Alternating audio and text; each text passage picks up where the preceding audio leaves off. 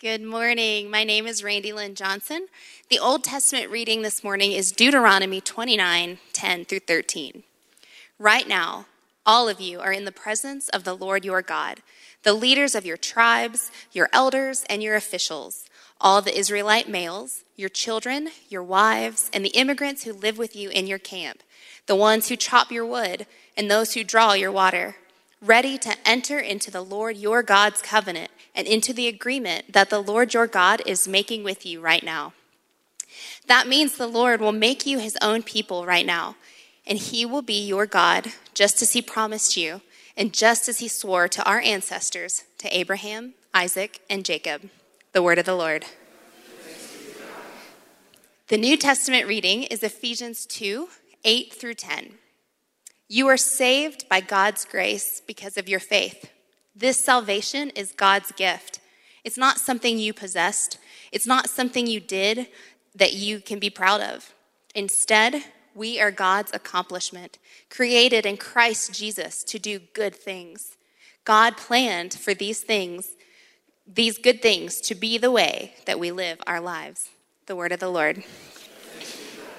If you are able, please stand with me for the gospel reading this morning from John 17, 20 through 23. I'm not praying only for them, but also for those who believe in me because of their word. I pray they will be one, Father, just as you are in me and I am in you. I pray that they also will be in us, so that the world will believe that you sent me. I've given them the glory that you gave me so that they can be one, just as we are one. I'm in them, and you are in me, so that they will be made perfectly one. Then the world will know that you sent me and that you have loved them just as you loved me. The gospel of the Lord. Please remain standing with me as we pray this morning. Gracious Father, we come before you this morning, those who have been made your people, and those who are in the presence of our God. And we pray that this morning, as we begin this year afresh, we begin this year anew, that you would once again give us ears to hear the God who is constantly speaking to us. And would your words not fall on deaf ears, but would you help us to hear, to understand, to know? Would you open our minds to understand? And would you open our hearts to receive your love? And to be carriers of your love into the world so that that prayer that Jesus prayed might come true, that the whole world might know that you sent your son into this world to die, to be raised again, to bring eternal life and new heavens and new earth to all. We love you and we thank you in Jesus' name. And all God's people said, Amen. You may be seated. It's good to see you this morning. And those of you who are in the room, those of you who are online, we love you. We miss you. We hope that you are doing well. Happy 10th day of Christmas. This is that season, you know, where there's that song, The 12 Days of Christmas, and sometimes people think it's the 12 days leading up to Christmas, but it's actually a 12 day celebration starting on December 25th. Uh, so we start December 25th, and for 12 days we get to celebrate the birth of Jesus, and then that ends on January 6th with Epiphany. So this Wednesday is Epiphany. It's the day that we celebrate uh, the wise men coming and bringing their gifts to Jesus and really celebrating that Jesus has been revealed as not only the Messiah of Israel, but the Savior of the entire world. So we're celebrating all of that as the people of God while also celebrating a new year. So, happy new year, everyone. Our Christian year actually began back in Advent, but a new calendar year has begun. And I've thought over and over again about the last, the last couple of days about that Counting Crows song uh, from their second album. It's, there's a song called Long December. Anybody heard this song? Yeah, there's a few of you. I think all of 2020 could be described as a long December. That's, but there's a line in this says there's reasons to believe that maybe this year will be better than the last. I don't think it would take much. So it's like just slight reasons to believe. With the new year comes this sort of renewed anticipation, this renewed optimism. Oftentimes, when January comes around, we feel this sense of maybe some renewed hope or maybe a new resolve kind of in us like, no, we're going to do this differently. We're going to do this thing. It didn't like work out for us last year the way that we wanted it to, but by golly, this year we're going to have this new resolution. But maybe this year it's a bit more tempered. If we're honest, like as we think about uh, last year, if we go back to January 1st, 2020, and thinking about all of the maybe hope and optimism that we had about beginning the roaring 20s of the 2000s, and then having that really change come March of last year. And then now coming into this year, we're going, okay, yes, there's some reasons to believe, and yet we know that we've still got some winter ahead of us. I mean, there's more unknowns maybe now than what we normally have coming into a year. And yet, there's still a part of us, I think, that begins to ask the questions that, regardless of all the things that are happening around us and the questions that we have, who are we? Who do we want to be? What do we want to do?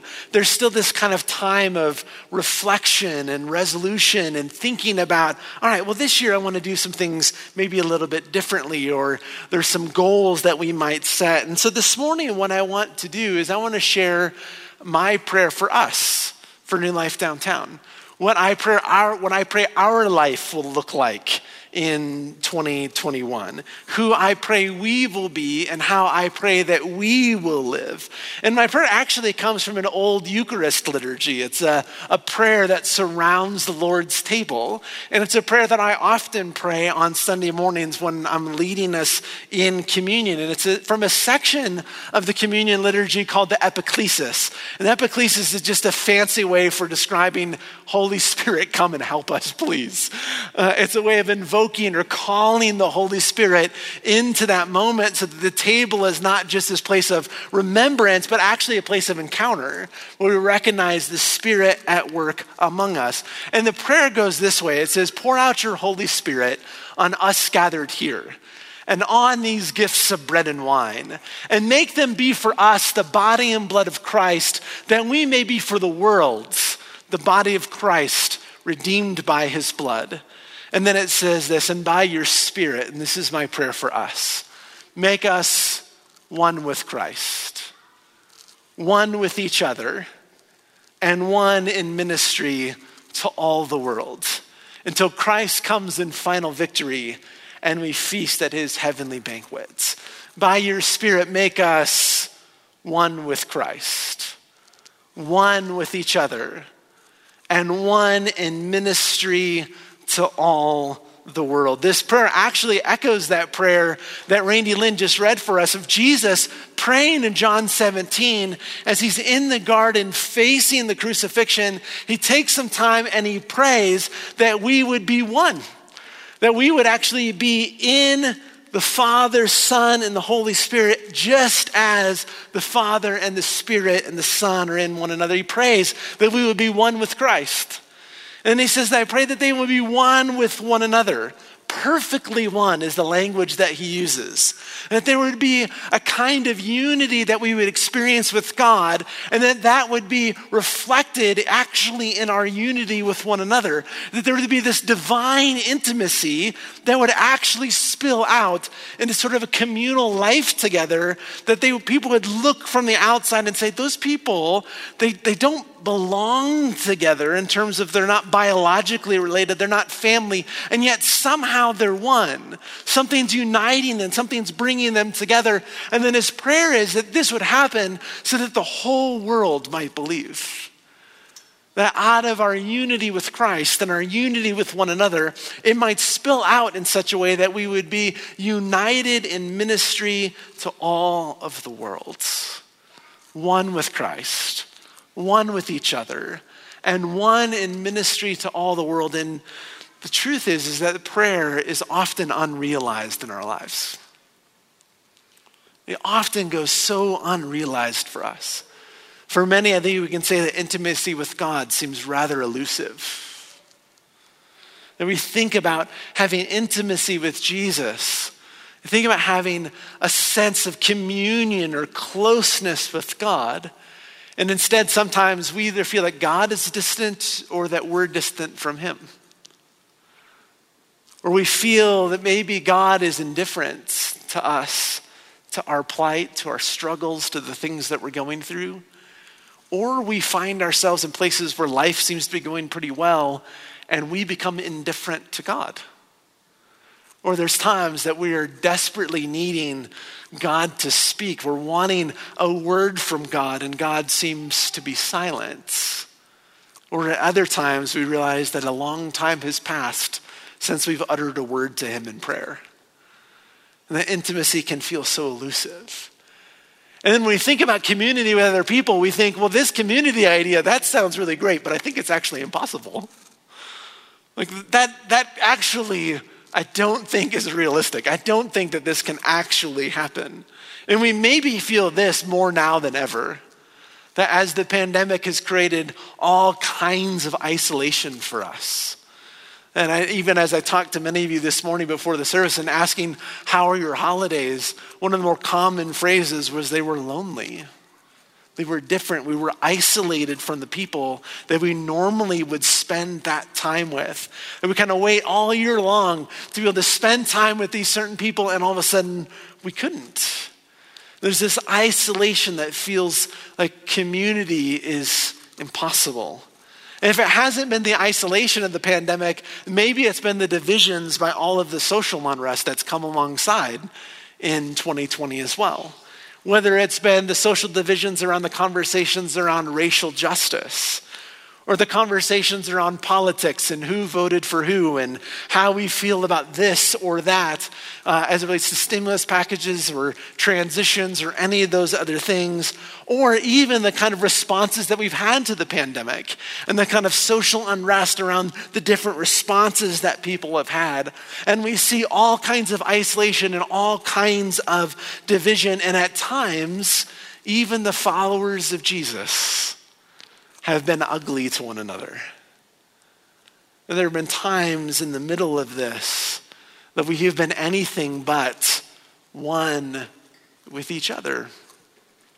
The assumptions have been made and accusations have been handed out, and people have walked away from long term friendships and long term communities and long term involvement in churches, all in the midst of the divisions that have either come up or been revealed in the midst of this last year.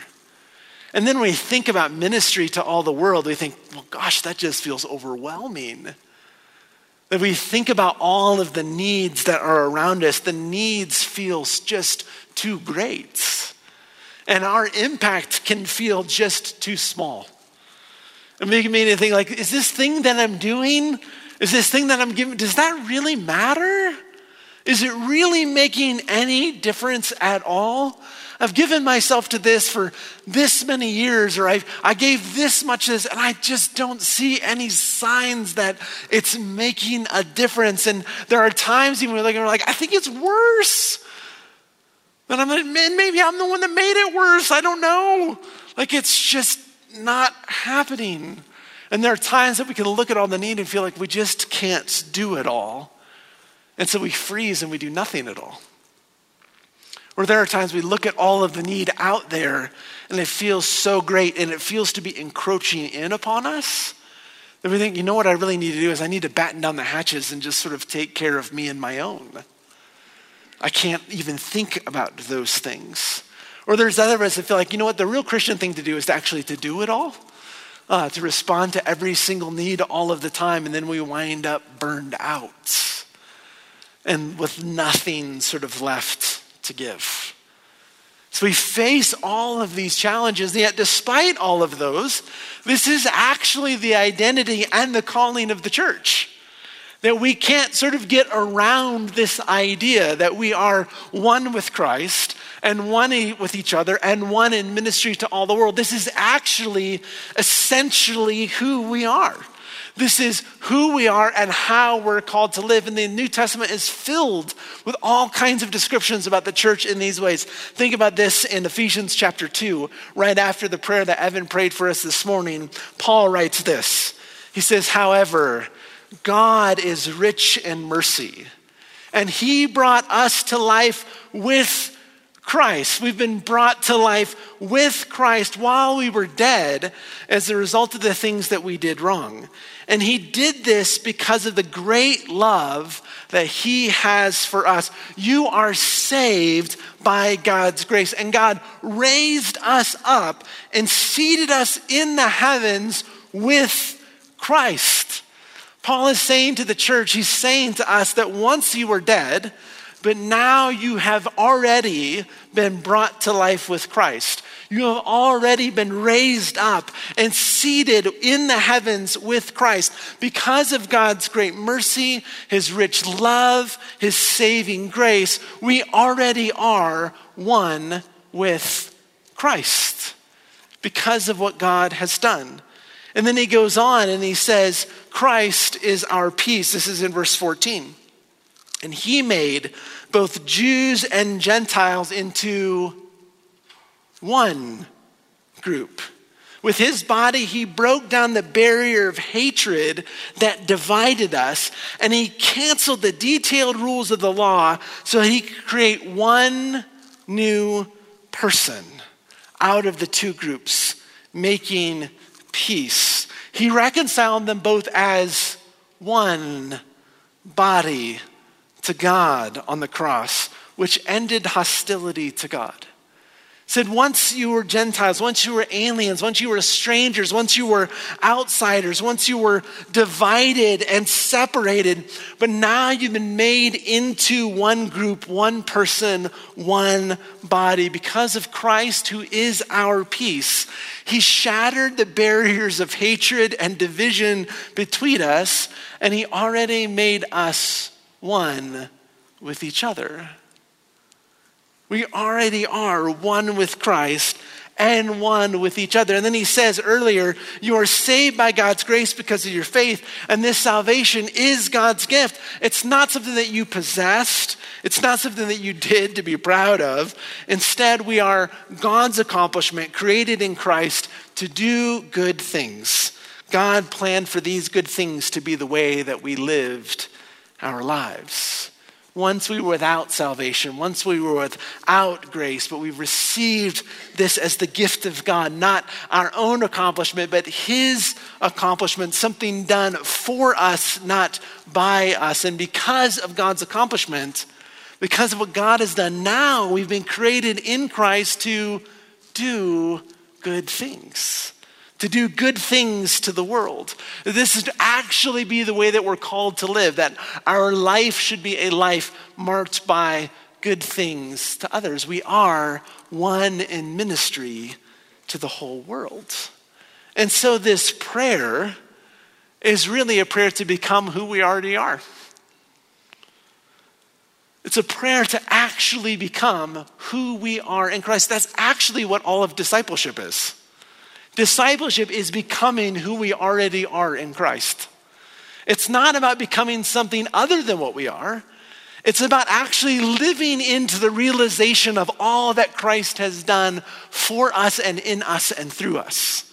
It's about becoming who we already are in Christ and learning how to live in that new way learning, learning how to live that new identity, learning how to live as if Christ were alive in us because he is. It's not trying to achieve something or strive for something, but to actually become who we already are.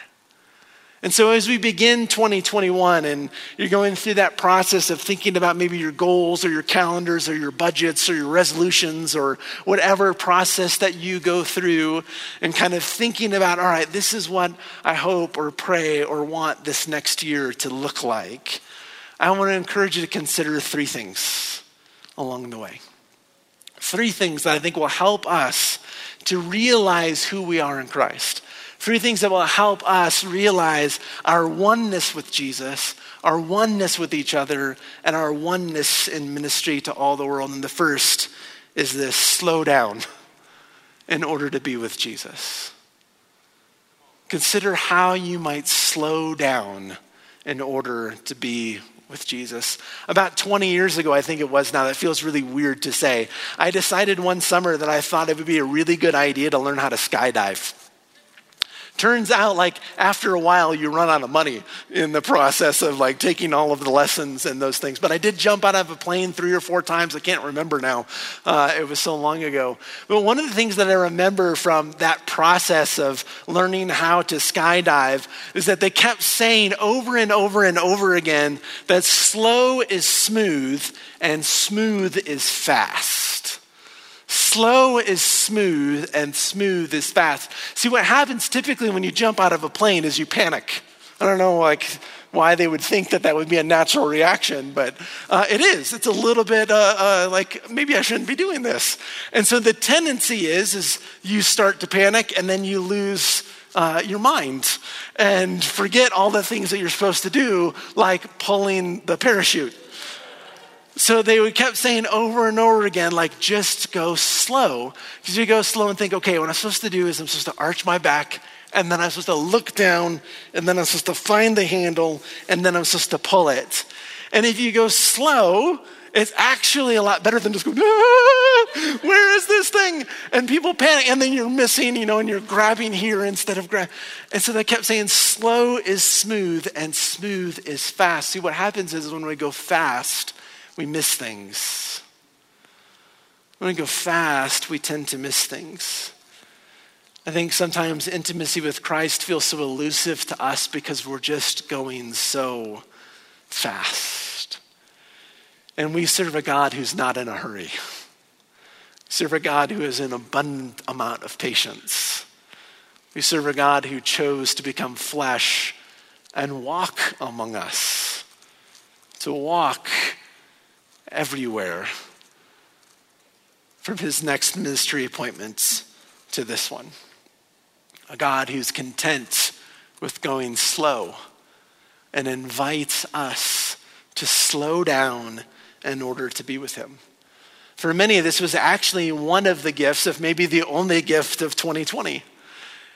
That there was something about 2020 and the closing of things and the staying at home where there was less time going and less time driving and less time hurrying from this appointment to this appointment or this commitment to this appointment or this commitment. That for many, there's something slowed in the middle and margin kind of emerged in the midst of 2020. And I know that wasn't for everybody. I know that there are teachers in the room that that was anything but the case. There are healthcare workers that that was anything but the case this past year. Or people who suddenly found themselves with kids at home during the day and trying to work your full time job and do homeschool or online school full time. And it seemed like all margin dissipated at that point. But for others, margin sort of emerged. But for all of us, margin is oftentimes something we have to fight for. We have to fight for ways to slow down. And sometimes what happens for us is that when that does emerge, either it's, it's happened for us or we've created it, we slow down, but that slowing down is not intentionally given to spending time with Christ. That instead of taking time to read and to reflect and to pray and to journal and to doing those things, it becomes time for Tiger King or whatever the new Netflix, you know, sort of uh, thing is. Is there's like, oh, that just feels so much easier right now. And I encourage you, you're thinking about 2021, how can you slow down in order to be with Christ? And that may be slowing down your weekends so that you can actually be at church more consistently, either in person or online. It might be slowing down your mornings or your evenings so that there becomes a space just to sit in silence and to say, Come, Holy Spirit, come. To pray through the day and maybe beginning to learn the practice of Sabbath. So, for many, I think what happened in 2020 is that we began to work at home, all the, the boundaries sort of between work and home disappeared. And it became hard to sort of set work aside and just to be present. And so maybe it's a kind of pushing back against the encroaching aspect of work and saying, how can I slow down and take a day to be with Christ and to be present to the people that Christ has placed in my life because he often appears in those people. Maybe it's just slowing down and saying, right, at lunch, I'm going to take a moment. I'm going to close my eyes. I'm going to take a breath. I'm going to say, Jesus, you're here. How can you slow down to be with Christ? The second encouragement I want you to think about as it comes to 2021 is to stay in community with others. To stay in community with others. As we've seen throughout this, this year, and maybe as we've seen kind of throughout history, actually, community is easier to leave than it is to stay into. It's easy to leave. It's easy to leave, and there's lots of reasons to leave. Sometimes we just think, like, oh, community, what it should be is it should be easy and it should be fun and it should be very, very little work. That community, it should just sort of like it just show up and it happens. And there are just these feelings and there's these connections and then they stay forever. And there's never awkward moments, there's never silence, and there's never disagreements, and there's never places where one person changed or their life changed in some way. And suddenly, what was easy to get together with them, now it's hard. And see, now they don't care. And that maybe wasn't community to begin with. Community is not easy. Community is not always fun, and community takes a long time. Oftentimes, if there's uh, people in your life you can kind of look at and say, wow, they've got these friendships that I look at and I admire. If you find out and ask enough questions, chances are that they've been together 30 or 40 years and they had to make a lot of adjustments along the way and had to do a lot of work. Community doesn't just happen. Sometimes we think it should, and if it's not just happening, or those feelings have gone away, or it's just not as easy as it was before, then it must be the wrong community. and then we go on to the next one and find that the same thing will happen there too. And then we go on to the next one and find that the same thing that will happen there too. And that's when it starts to begin to feel like community is impossible because we start jumping from one to the other. A community is hard. And I think that's especially true for Christian community. It's especially true for church because what makes the church's community different is it's not community that's built around uniformity. It's community that's built around a unity that transcends us, a unity that we have in Jesus. You can think of look, all throughout the New Testament, even as Paul was saying here in this letter, Jew and Gentile being brought together. These are two drastically different groups with drastically different ways of life and living, with drastically different customs. There are times the church, in all throughout the letters, are bringing together rich and poor, and male and female, and Jew and Gentile, and slave and free, and people who speak different languages and are from different races and ethnicities being brought together. All other community is sort of based around uniformity. Let's just get together with the people who are just like us. That community tends to be easier than this kind of community. But this is what church is. Church is finding unity in the midst of our diversity, and a unity that is found in Christ, not in all having the same opinions about everything that happens within the world. But in order to do that, we're going to have to do some hard work. Sometimes staying in community means checking our assumptions, of going to people and saying, okay, the story I'm telling myself right now is that you no longer care about me because of this. The story that I'm telling myself is that you believe this. The story I'm telling myself is that you said this because you've actually bought into this idea or this philosophy or this theory. Is that right? Can you help me understand? Sometimes we have to turn to wonder, asking questions of one another rather than turning away from each other. turn and say, hey, can you help me understand?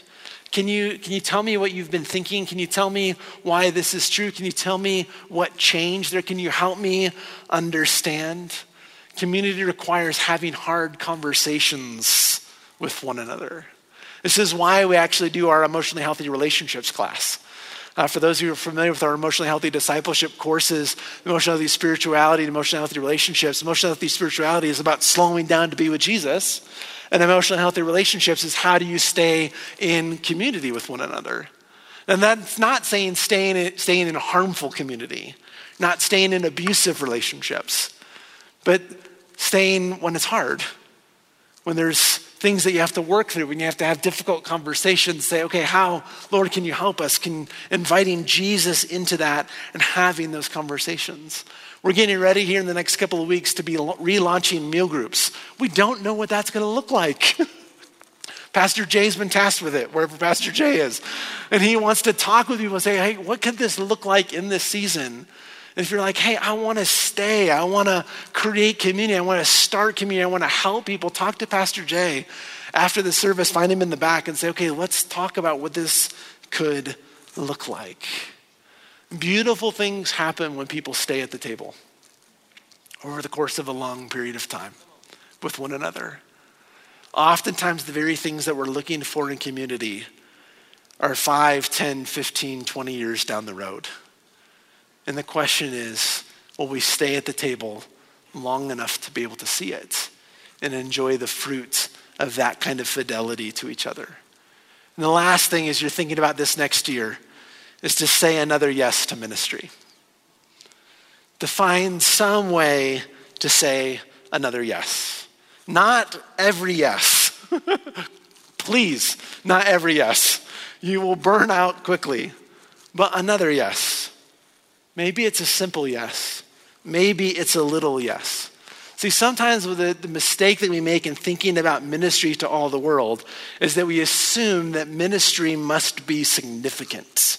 We must see some sort of fruit or results, and we must do these kind of big things, and we must have big impact. But Paul doesn't say do big things, he says do good things. Good things. And good things are often small. Good things are often little. And the fruit of those good things is often 5, 10, 15, 20 years down the road. It's often in the long faithfulness of doing simple, good things for other people. Or sometimes we make the other assumption that not does, does ministry have to be significant, but we think that we have to be significant. And we don't feel like we are. We feel like that what we have to offer doesn't really matter. That what we have to offer is not good enough. That what we have to offer really won't make a difference. That our lives don't matter. But Paul says that God created us, God made us, God fashioned us, God shaped us, God created us to do good. This is God's work in us, so what we do does actually matter, even if it seems small, even if it seems insignificant. The long fruit of that is actually where some of the mysterious work of the Holy Spirit takes place. So say another yes. Maybe it's a yes to a neighbor that you've just found your heart sort of going toward. Say, you know, I'm going to say yes to just trying to be in that neighbor's life a little bit more. Maybe it's a, a, yes to a specific coworker who you find Jesus has laid on your heart. And you're like, I'm just going to make an effort to reach out to that person. Maybe it's a yes to a child sponsorship thing that you've been thinking about doing for a while. And you're like, you know, I'm just going to, so I'm going to say yes to that. Maybe it's yes to praying for one country where there are people who don't know Jesus. That rather than trying to pray for every country, just Say, Lord, would you lay one country on my heart this year? And I want to pray for them every day or every week or every month. And I'm just going to take some time and I'm going to pray. I'm going to intercede. Maybe it's one friend that you know who doesn't know Jesus. I, I want to pray for them. Maybe it's saying yes to volunteering in one team at the church, saying yes to either a meal group or helping in kids' ministry or student ministry or with welcome or SETF. It's just a simple yes of saying, you know, I can do that once a month or I can do that twice a month. Maybe it's a yes to just to giving. Sarah and I have made it a commitment in our lives that we want to continually move toward generosity. So every year as we do our budget, we make it a goal to give away a higher percentage of our resources than we did the year before. And sometimes all we can do is like a tenth of a percent or a quarter of a percent. But we feel like if we do that over a long period of time, we'll be able to enter more fully into the generosity of God of continuing to say no to some things in order to say yes to saying, we're just going to give a little bit more here and see what it is that God can do with that. So I encourage you as you're thinking about this year, how can you slow down to be with Jesus? How can you stay in the community that God has already provided for you?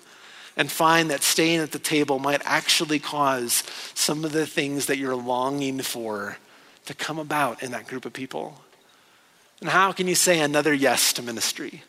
Another yes to doing good things in the name of Jesus for other people. And as you're thinking about all of that, remember that it's actually God who's the one who's making us who we are in Christ. That these are ways that we participate in the work that God is doing but it's actually God's great work in us. He's the one who's made us one with Christ and one with each other and one in ministry to all the world. And He's the one that's helping us to actually live into that realization. This is what God has been doing from the very beginning. If you think about the very first moment that humanity is mentioned in the scriptures, it's God saying, Let us make humans in our own image. God is in the business of making us human. If we think about that Old Testament reading that Randy Lynn read for us, it's God saying to his people, I am making you my people. They didn't make themselves God's people. God makes us his people. In this letter we read from Ephesians, God is making us alive in Christ. He's the one that is doing that work. He's the one who's making us and shaping us and crafting us.